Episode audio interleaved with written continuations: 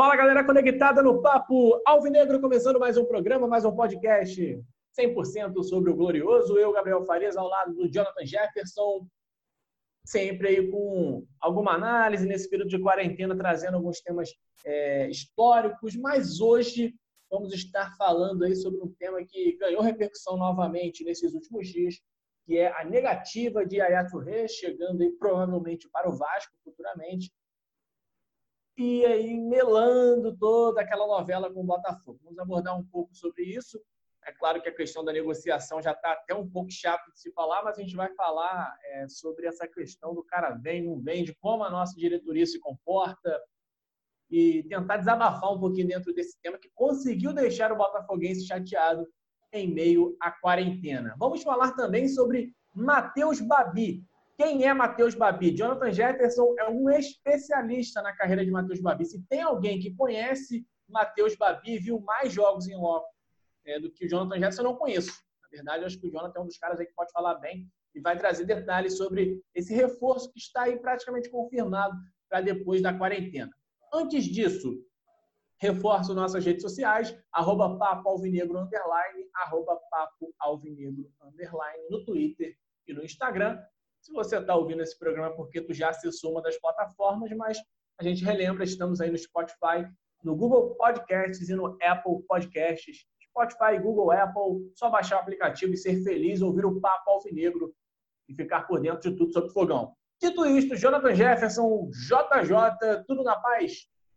Fala, irmão Gabriel Farias. Um abraço para a galera que está sempre acompanhando a gente. É tudo tranquilo, né? É, dentro daquela normalidade monótona da quarentena, né, que nada funciona, a gente não consegue fazer muita coisa de produtiva, mas de resto, saúde está em dia, saúde mental, Amém. física, tudo em dia. E vamos lá, vamos dar aquela boa cornetada no nosso Yaya Churré e falar um pouquinho sobre Matheus Babi, uma ótima aposta do Botafogo para, de repente, essa sequência de temporada. Se tiver, né? Quando a pessoa chega para você, JJ, e diz assim: tem uma notícia boa e uma ruim, você começa por qual? Cara, eu peço a ruim primeiro, porque a boa você depois vai me dar uma tranquilizada. Então, também vou por esse lado. Então, vamos começar falando sobre aquilo que deu errado. E aí, Aturre? Vem, não vem, vem, não vem, vem, não vem, aí vaza vídeo, aí cancela acordo, é a mulher dele que não quer aí depois ele quer, depois ele não quer. Aquela novela toda, no fim das contas, ficou em suspenso. Montenegro batia no peito e dizia: Olha, é tu bem. Depois da quarentena aí é só pegar passagem. Já tá chamando o Ricardo Rotenberg de como é que é de boss. Já tá chamando de chefe. Hum, será? A gente fica sempre com o pé atrás, porque a gente conhece Montenegro, Rotenberg e companhia. E no fim das contas, o Levenciano, eu acho que não sei se nem se é assim se, pronuncia o, sobrenome, o nome, o sobrenome dele, candidato à presença do Vasco, anunciou um acerto com o Yaya Touré e até com um vídeo aí do Touré falando que quer ver a torcida do Vasco, ansioso. Claro que para isso o nosso amigão lá tem que ganhar a eleição do Vasco, mas me parece que existe um acordo, me parece que o Botafogo é um caso passado. É, dito isso, eu quero que você já dê a sua primeira análise JJ. Primeiro, eu quero que você diga assim: quem está errado? É o Touré? É o Montenegro? É o Rotenberg? É o Botafogo? Ou está todo mundo errado nessa história? Cara, quando você começou a frase perguntando quem está errado, eu pensei logo no Touré. Faltou a hombridade ali, né? Faltou ele cumprir com a palavra dele. Mas como você completou com todo mundo está errado, eu acho que é esse lado. Está todo mundo errado. O Touré é errado porque ele falou uma coisa, né? Eu acho que a gente, a palavra do homem, né, vale muito mais do que qualquer assinatura, né?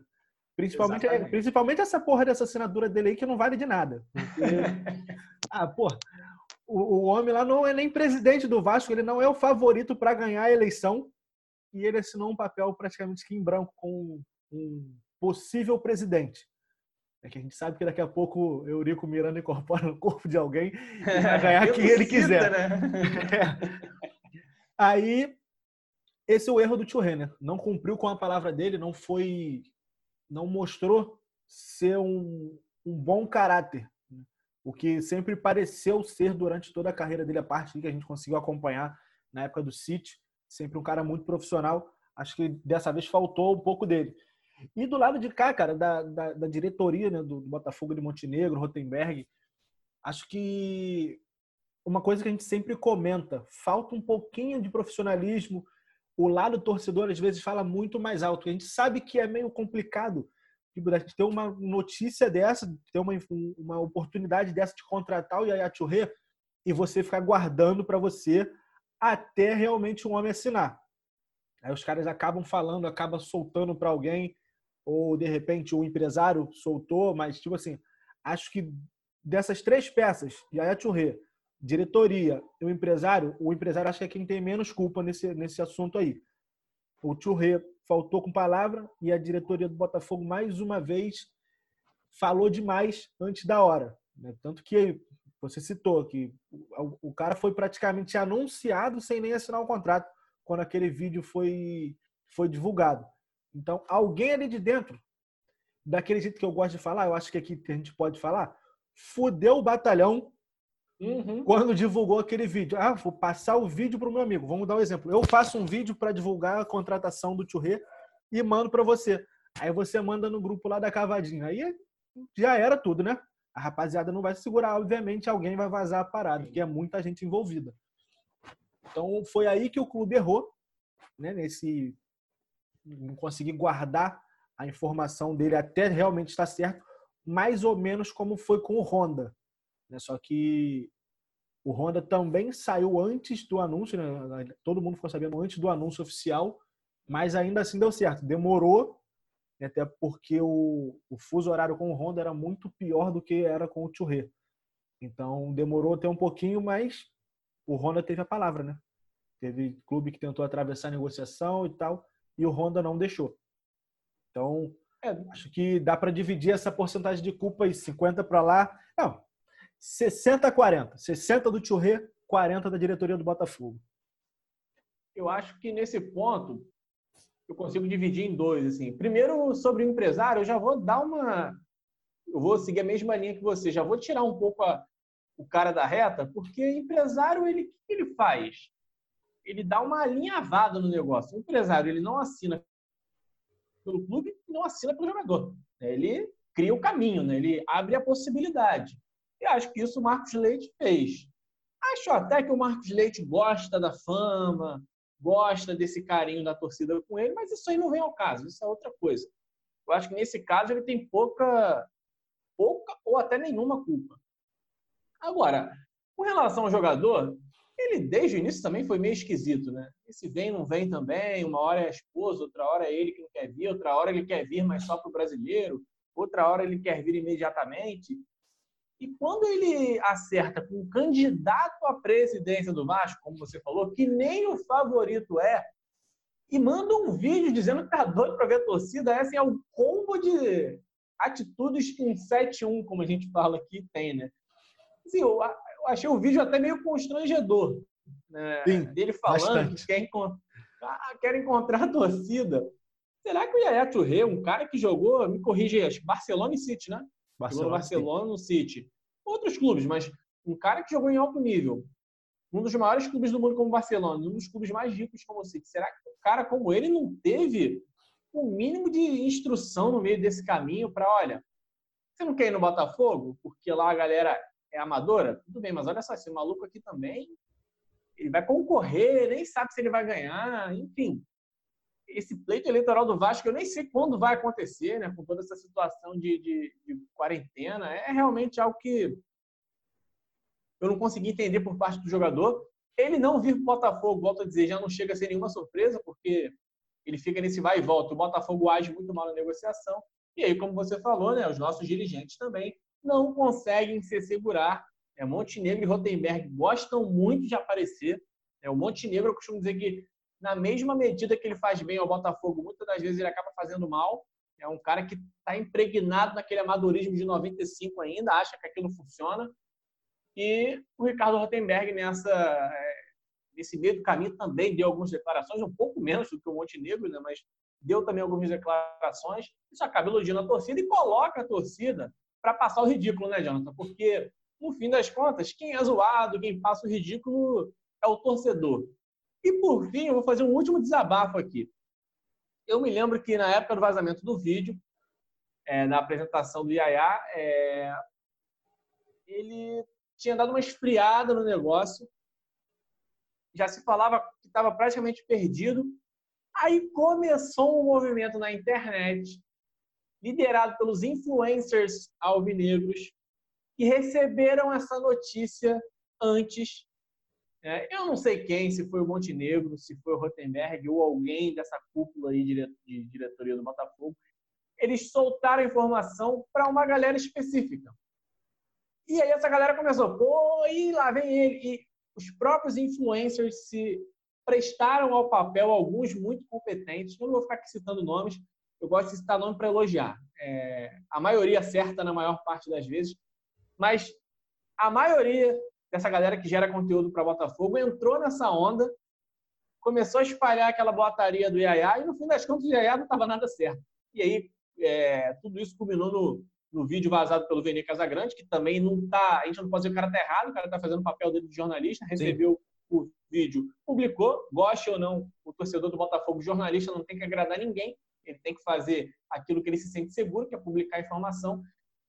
Então, no fim dessas contas, eu acho que muita gente errou e muita gente que critica atualmente a diretoria do Botafogo deu corda para essa mesma diretoria é, se empolgar um pouco nesse momento. Mas, enfim, até para não esticar muito esse assunto, eu acho que é mais ou menos isso. Todo mundo errou nessa história e o Botafogo, mais uma vez, sai como um palhaço.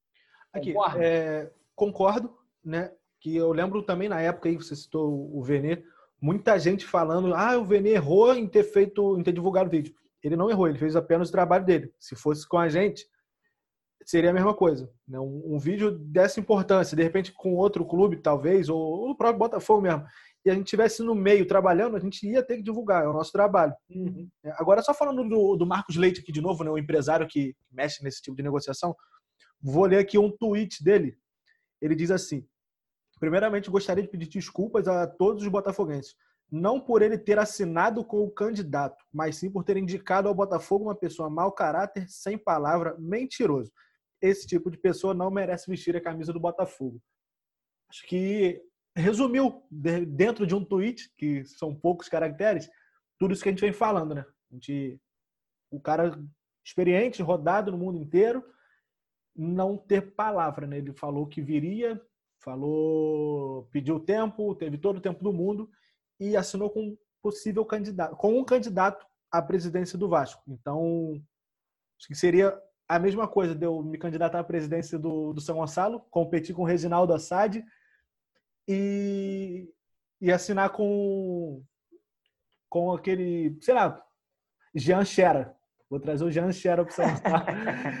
e sem, sem ser o presidente do clube. E nem favorito, né? Porque ninguém vai tirar Reginaldo Assad do comando do, do São Gonçalo. Isso. Então vamos lá, Jonathan. Já que Yaya não vem, é, se fala em Obi Mikel nigeriano. Só para a gente fechar esse assunto. Eu, particularmente, estou sem estômago para ficar vendo, para ficar lendo esse tipo de notícia. Eu acho muita fanfarronice. E o Obi Mikel é a mesma coisa. O Montenegro, não, é ele que liga para gente, para vir, não sei o quê. É, te agrada, não te agrada? Você não quer nem mais saber disso? Quer que o mundo acabe no tema futebol? O que você está pensando nesse momento? Sendo bem sincero, entre Obi Mikel e Yaya Churré, obviamente eu preferia o Churré. Né? Se fosse para ver um dos dois, seria o Churré. Pela carreira, pela forma como eu via ele jogar, achava muito mais interessante. Mas o Montenegro também, entrevista ao Zé Pazini, Passini, Zé Passini, da Seleção Alvinegra, falou que o Botafogo desistiu de tudo. Foi exatamente essa a frase: desistimos de tudo. Mas a gente não sabe se é para poder só esconder a negociação e recomeçar uma negociação com o Bimíquel, ou se realmente desistiu e vai focar em, em Botafogo SA. Primeiro transformar realmente em SA, ter os investidores para depois procurar jogadores. Mas, cara, eu acho que o Mikel seria importante pela experiência que o cara tem, pela qualidade acima de qualquer um dos nossos meios que ele tem. Né? De repente, até para poder jogar um pouco mais à frente, próximo ao, ao Honda, não como realmente um volante. Mas eu acho que, que nesse momento, acho que não, não deveria de repente ir atrás, não.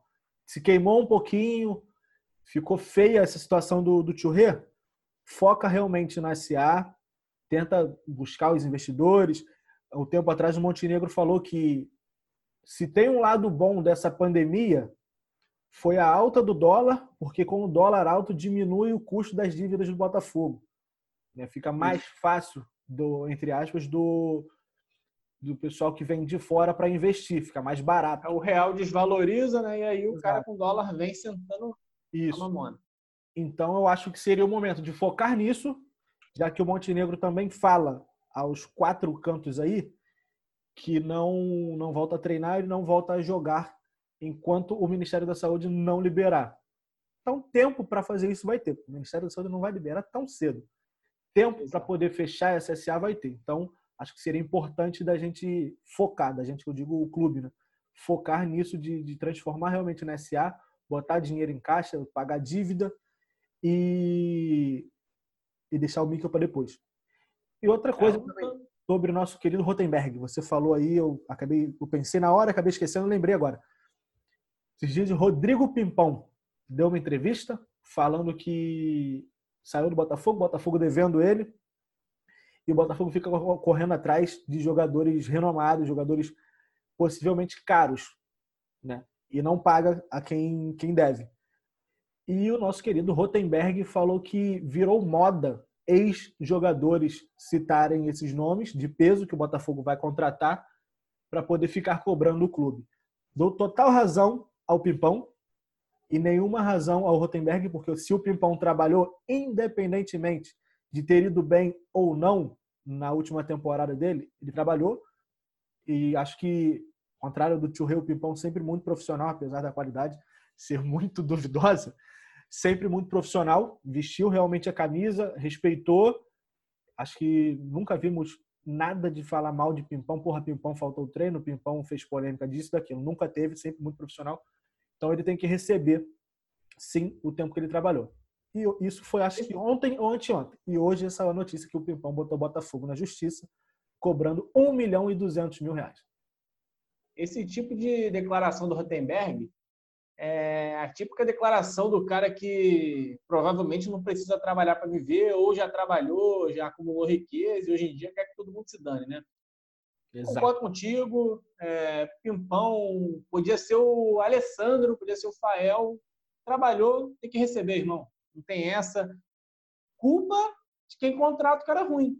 E mantém ele por cinco anos. Agora, se ficou cinco anos, tem que receber os cinco. E tem que meter na justiça mesmo. Tem que fazer o clube penar na justiça. Tem que acontecer igual com o Cruzeiro lá. Tem que perder ponto no campeonato. Tem que ser rebaixado. Ah, Gabriel, mas você tá falando isso pro Botafogo, é o nosso time é só assim que vai aprender. Enquanto isso, os clubes seguem dando calote no trabalhador. É... Só para a gente fechar, juro que eu vou encerrar, não quero mais falar disso, hum. não quero mais falar de coisa ruim. O Cruzeiro passou o Botafogo e é o time mais endividado do Brasil. Não somos Esse... mais o líder. Graças a Deus. Né? O Cruzeiro conseguiu acumular quase 400 milhões de dívida num ano só. Só o ano passado. 397 no vermelho. Quase a metade da dívida que o Botafogo acumulou a vida inteira. Deus me livre, hein? Que gestão também do Cruzeiro. Vamos lá então, JJ. Para a gente encaminhar, esse programa vai ficar um pouco mais curtinho. Os outros a gente exagerou um pouquinho aí, deu uma esticada no tempo. É, vamos falar então sobre quem está certo, né? Ou não sei também, né? Matheus é. Babi está certo segundo o Montenegro. Mas vamos lá, né? Já que é o Matheus Babi, eu acredito que não vai ter nenhuma grande reviravolta na negociação. É, Para o torcedor que não conhece, você que trabalhou aí no FuteRio.net muito tempo lá comigo, sempre cobrindo os clubes de menor investimento, Matheus Babi, surgiu no Macaé, foi emprestado para o Grêmio, fez um tempo da base do Grêmio, voltou para o Macaé, começou a meter gol, foi para o América, meteu um montão de gol na segunda ano do Carioca e tinha voltado ao Macaé esse ano estava jogando a Série A até com certo destaque. Apresenta para a gente Matheus Babi e como você vê Matheus Babi hoje no elenco do Botafogo. Cara, Babi é um atacante jovem, ele tem só 22 anos, né? faz 23 em julho. Acho que a aposta pelos valores, ela é muito positiva. Ainda mais que é um cara que já jogou competição assim de um nível um pouquinho mais alto, como é o Campeonato Carioca, né? Apesar de eu digo é competição um pouquinho de nível mais alto em comparação a outros jogadores que o Botafogo traz. O exemplo do Rafael Navarro. Nada contra o Navarro, teve pouquíssimo tempo até para mostrar, mas ele veio de uma equipe menor, que era o Atlético Goianiense, sem jogar profissionalmente. Veio da base para a base. Então, a aposta do Babi é um pouco mais interessante do que a dele, apesar de eu acho, dois aninhos só de diferença de um para o outro. Cara, o Babi, ele ainda, eu acho o nosso Pedro Raul, acho ele um cara leve, um centroavante que sabe jogar. Isso a gente consegue perceber isso naquele, naquela assistência no jogo contra o próprio Macaé, né, que ele deu para o Luiz Henrique. Ele recebeu uma bola no círculo central e deu uma machada no Luiz Henrique que ele saiu de cara para o gol, o goleiro, fez o gol do Botafogo. Acho o Babi ainda mais leve que ele, com um pouco mais de mobilidade, mas que joga fixo ali também na frente da área, né? Pelo América, no ano passado, ele fez 12 gols em 27 partidas. Só que o que o América teve de destaque no ano passado foi o setor ofensivo, né? Que tinha o Cheyenne e o Marquinhos do Sul.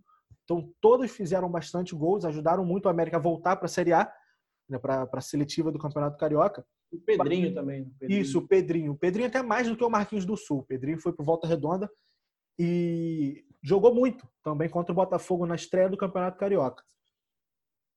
Então, acho que o Babi ele pode ser esse nome, já que vamos esperar pela SA para poder contratar nomes de peso.